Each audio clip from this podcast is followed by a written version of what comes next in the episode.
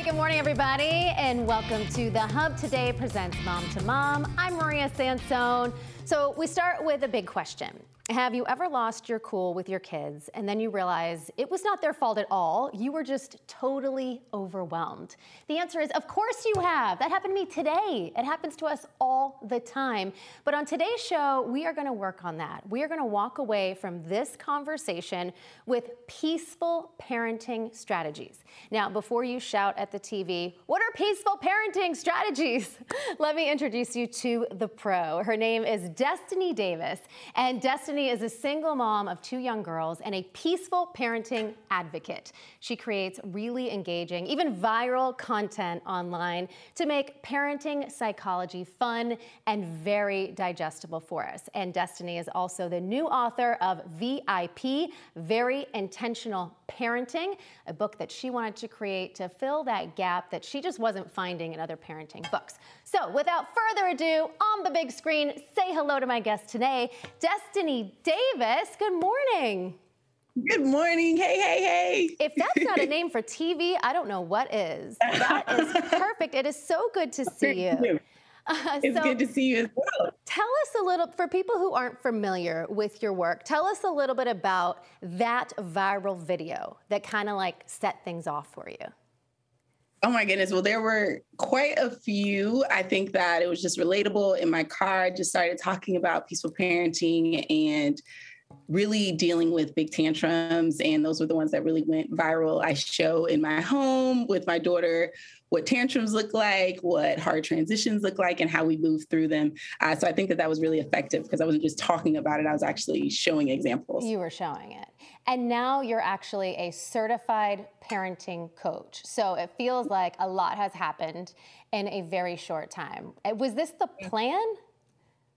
No, I actually was doing business coaching with moms for a really long time, and it kind of just transitioned just into positive discipline as I learned more, um, and as I worked with my community more, and just hearing their needs and their struggles, and it just kind of happened out of nowhere. I always say I feel like I snuck in the back door as being an influencer, but I've always been in this space. Always been in this space, and you were a hairdresser and you have two yep. little girls. And I have learned doing this show for the years that we've been doing this that sometimes you don't find your thing until you are a mom, until you're kind yeah. of forced to look at things differently. And it seems like that's sort of what happened with you. Absolutely. Absolutely. Okay, so let's get into peaceful parenting because there are people out there going like, what? What does that even mean? Let's start there. Yeah. So I don't all the way resonate with the term peaceful parenting because sometimes there is chaos, sometimes there's big feelings. But basically, the peaceful parenting, gentle parenting, conscious parenting, or what I call it, intentional parenting movement is just really about doing as little harm as possible, treating our children with respect, and using limits and boundaries that are rooted in compassion and nonviolent communication and collaboration um, so that our children grow up with their character, their respect for themselves and for other people intact and just doing as little trauma as possible.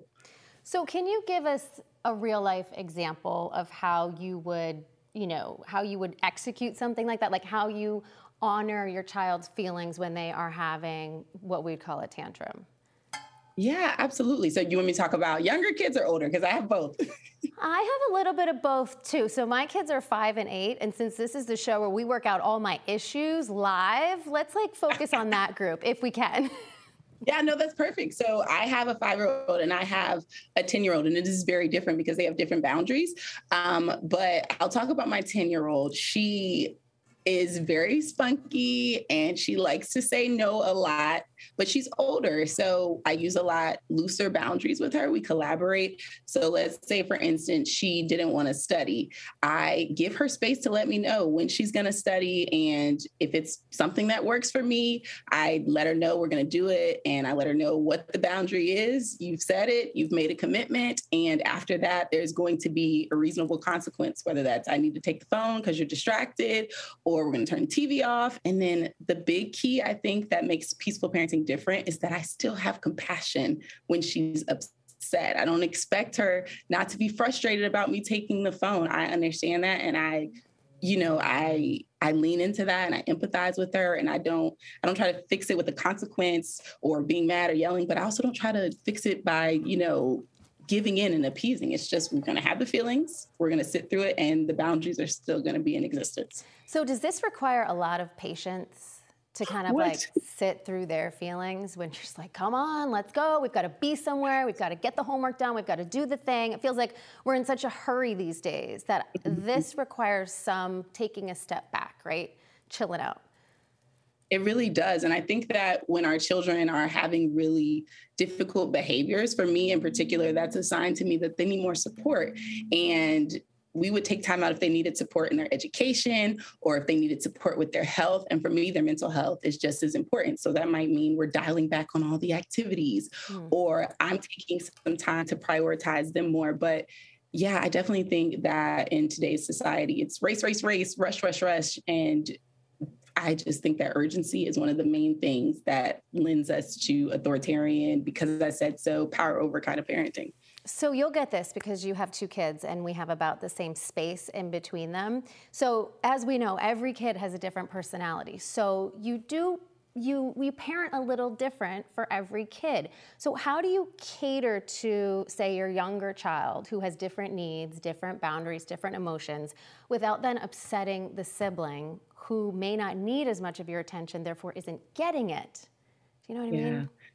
Yeah, absolutely. So we have conversations all the time about needs and feelings. And so I tell my girls, you all have completely different feelings and completely different needs. And while my capacity for both of you is the same, it's going to look very different. So we have things like intentional special time, and the things I do with the five year old don't look like the things I do with the 10 year old, but it's still the same amount of time. I have the same capacity for you both. Okay. Since you're here, I'm going to get a real life example for you and try to get some tips because this literally happened to me this morning and I get messages all the time from moms who have a really really hard time in the morning routine. You know, Everybody's in a time crunch. Everybody needs to get out the door. We have to do the things like you've got to brush your teeth, you have to brush your hair. Like some things have to happen for hygiene's sake, and you have yeah. to get to school on time. So if you're having big emotions, and let's say we're practicing the peaceful parenting, I can't sit with them and and and let them do that. So what tips do you have for the morning? Yes. So I this is right in my wheelhouse okay. with the 10 year old. She she was homeschooled and just started school last year. So we before didn't have time constraints and all of that. Now we do. So I would say the number one thing is to have a conversation outside of triggering moments. You're triggered in the morning, you're rushing, you're stressed, and they're triggered. They just woke up, they have things they want to do, they don't want to go to school. And so that is an opportunity to say, you know what, I'm just going to surrender to the moment it is what it is. And when we come home tonight and everything is in a good vibe, we're going to have a conversation. And so this is exactly what we did with the 10 year old. I talked to her and I was like, you know what, Ken, I understand. So that's the first thing, empathizing and understanding with them. I understand this isn't fun, connecting. I didn't I didn't like school much either. My concern is that you need to be to school on time. You know, this is for your education, explaining my part, and then opening up the floor. Do you have any ideas of how I can support you? That's the important part, letting them know we're a team. I want to help find a solution that works for both of us. And so for my daughter, I let her know if you're not at school on time, I can't pick you up on time. Like mommy's time where you're at school is a designated six hours. And it's either going to start at eight o'clock when school starts or it's going to start at 8.30 when you get there. And that incentive for her was like, oh no. And I just remind her in the mornings when she's frustrated that hey, you're moving slow. You know what's going to happen if you get to school late. Yeah. How can I support you to make sure that you get out of here on time? Yeah, I think you're absolutely right. Revisiting, the revisit is very important in a calm moment when everyone is cool. And then hearing them out, they love to be heard. A lot of times little kids aren't heard. So if mom, dad, whoever is listening to them, like that feels good and kind of commiserating, like, I know, Grace, I don't want to comb my hair either, but like, we got to do certain things. Um, so have you noticed a change in your kids when you started, you, you know, behaving in this way?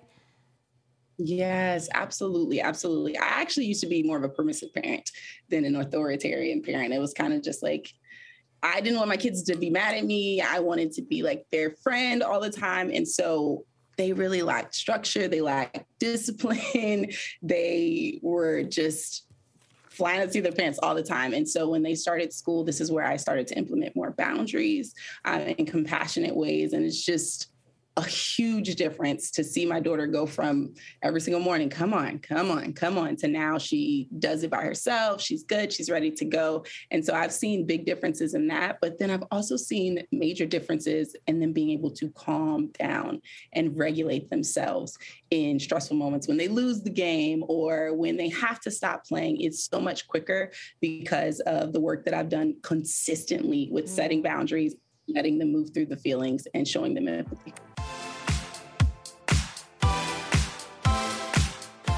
If you like Mom to Mom and you're a fan of The Hub today, you've got to sign up for our new newsletter. It's called The Hubbub, and it is delivered directly to your inbox every Wednesday morning. We've got great Mom to Mom content on there, recipes, and all kinds of cool stuff. So all you have to do to sign up is go to nbcboston.com slash newsletters and click on The Hubbub.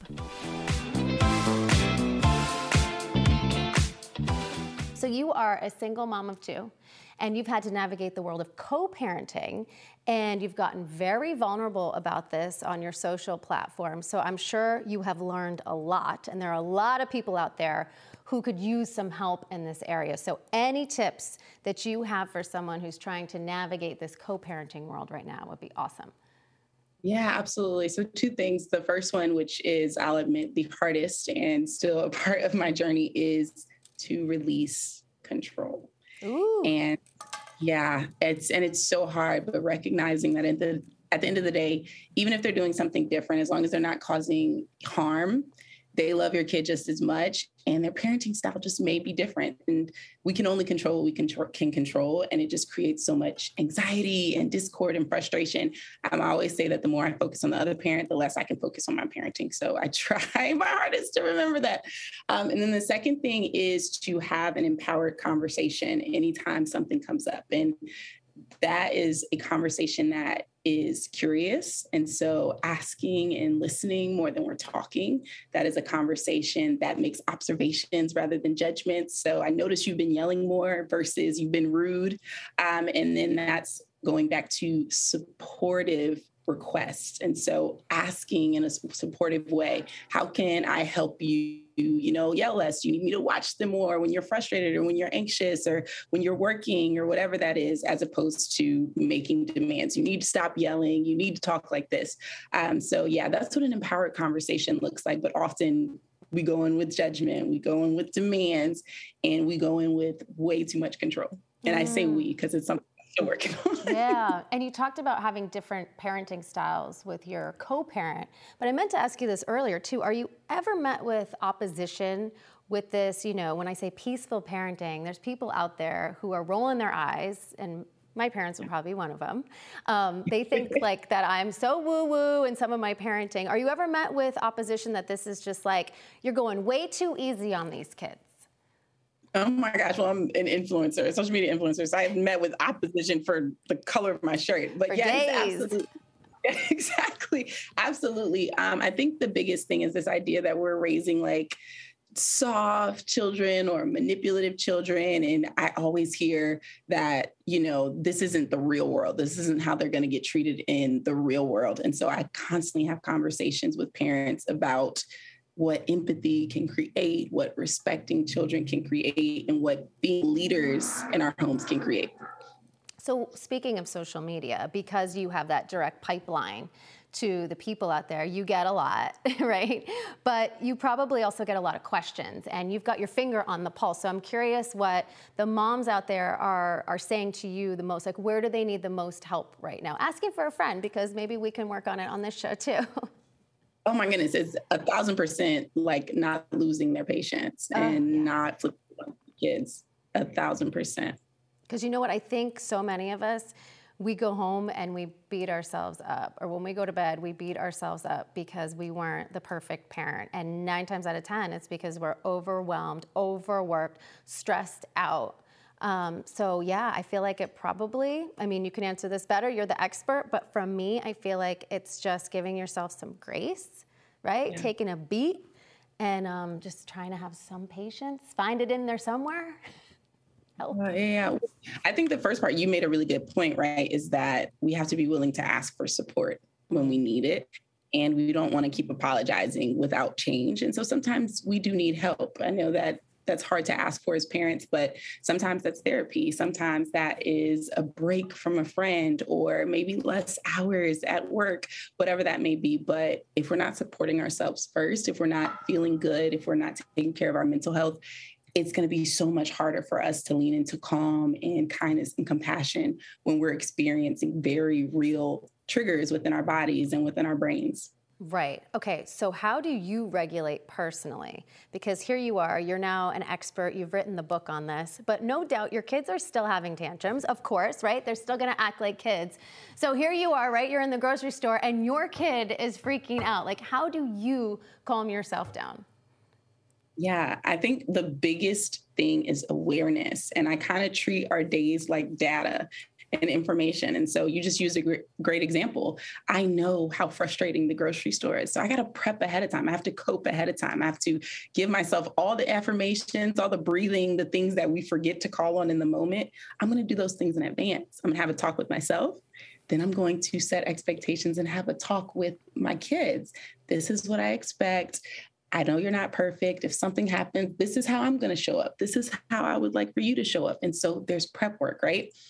Then the tantrum still happens. The tantrum still comes, but I'm a little bit more prepared for it. And when that happens for me with tantrums, everything stops when it comes to logic. So I am first going to focus on safety. If they're hitting, I'm going to separate them. If we're in the grocery store and I'm embarrassed, my child's not going to be safe with my response. So we need to go in the bathroom. We need to go to the front where we're away from people. So safety is first and then calm. I got to find my calm. I got to breathe. I got to take a walk. I'm aware of the things that help me calm down. And when I say I don't do anything with my kids until I'm calm, I'm not rationalizing, I'm not asking them to do anything. I calm down first then I help them calm. Again, I'm not going to say, remember what I told you in the car and you don't have to do this and let's find another snack. I'm not doing any of that until they're calm. Maybe that's I'm playing with them so they can get this energy out, or maybe I'm holding my five year old because she's sad about the candy and I'm just, I know this sucks. I know this sucks. I'm right here until she calms down. And then after that, we revisit what we talked about in the car and we move forward that way.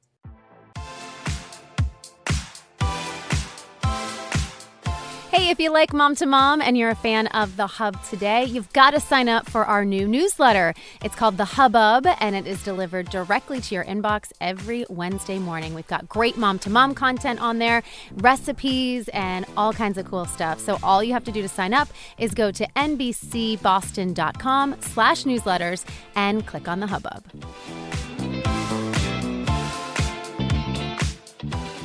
Destini, you're a book mama now, in addition to being a mom mom. So, congratulations. I know what a huge thing that is.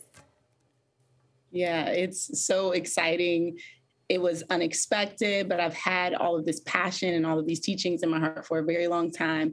And Instagram and TikTok are great, but I wanted to have something where it was packaged, something where you could take actionable steps. And so it's a book, but it's also a journal and it's just all about self exploration. I think that parenting starts with us. And so it's not a behavior modification book. It's not how do I get my kid to do X, Y, and Z. It's very much how can I be the best version of myself? How can I model and how can I support change within my children in our relationship? Did you feel like there was a void there? Like you were looking for that parenting book and you weren't finding it?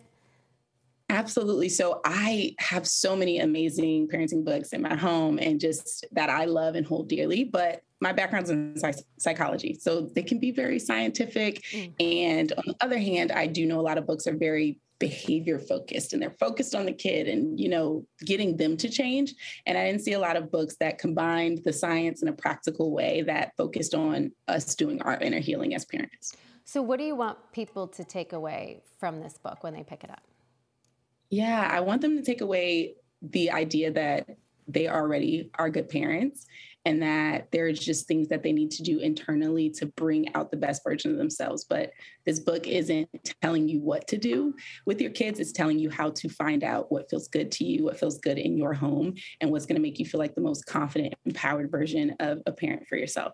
And how has the reaction been? It's got to be so cool I mean, I know how much work goes into a book. So when you finally get it and people finally read it and then they reach out and they might say it helped them, describe that feeling. I mean, I get so much love as is. And it's honestly every time I see something, every time I see a good review from the book, I'm just jumping up and down because it means the world to me, not just because obviously I love all the love, but I didn't have that voice and that resource, um, especially being a black woman like nobody looked like me in this space that i had access to and so to be able to be that voice for people is just I just get to touch so many people, whether they're homeschooling moms or single parents or younger or um, that came from similar backgrounds. Just it's crazy to see what the community looks like. And it means the world to me that this is growing. It means the world to me because that means that children are growing up in safer environments. Yes. Oh my gosh, you are a joy. This was so much fun. I cannot believe our time is up. So, for everyone out there who wants to follow you in social land, let them know how they can find you.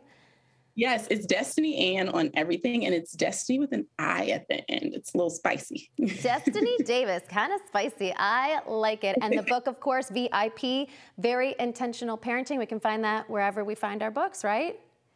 Isn't that crazy? Yes, anywhere. You're awesome. Thank you so much for all these tips, and thank you for being here. I am going to think of you when I pick the kids up today.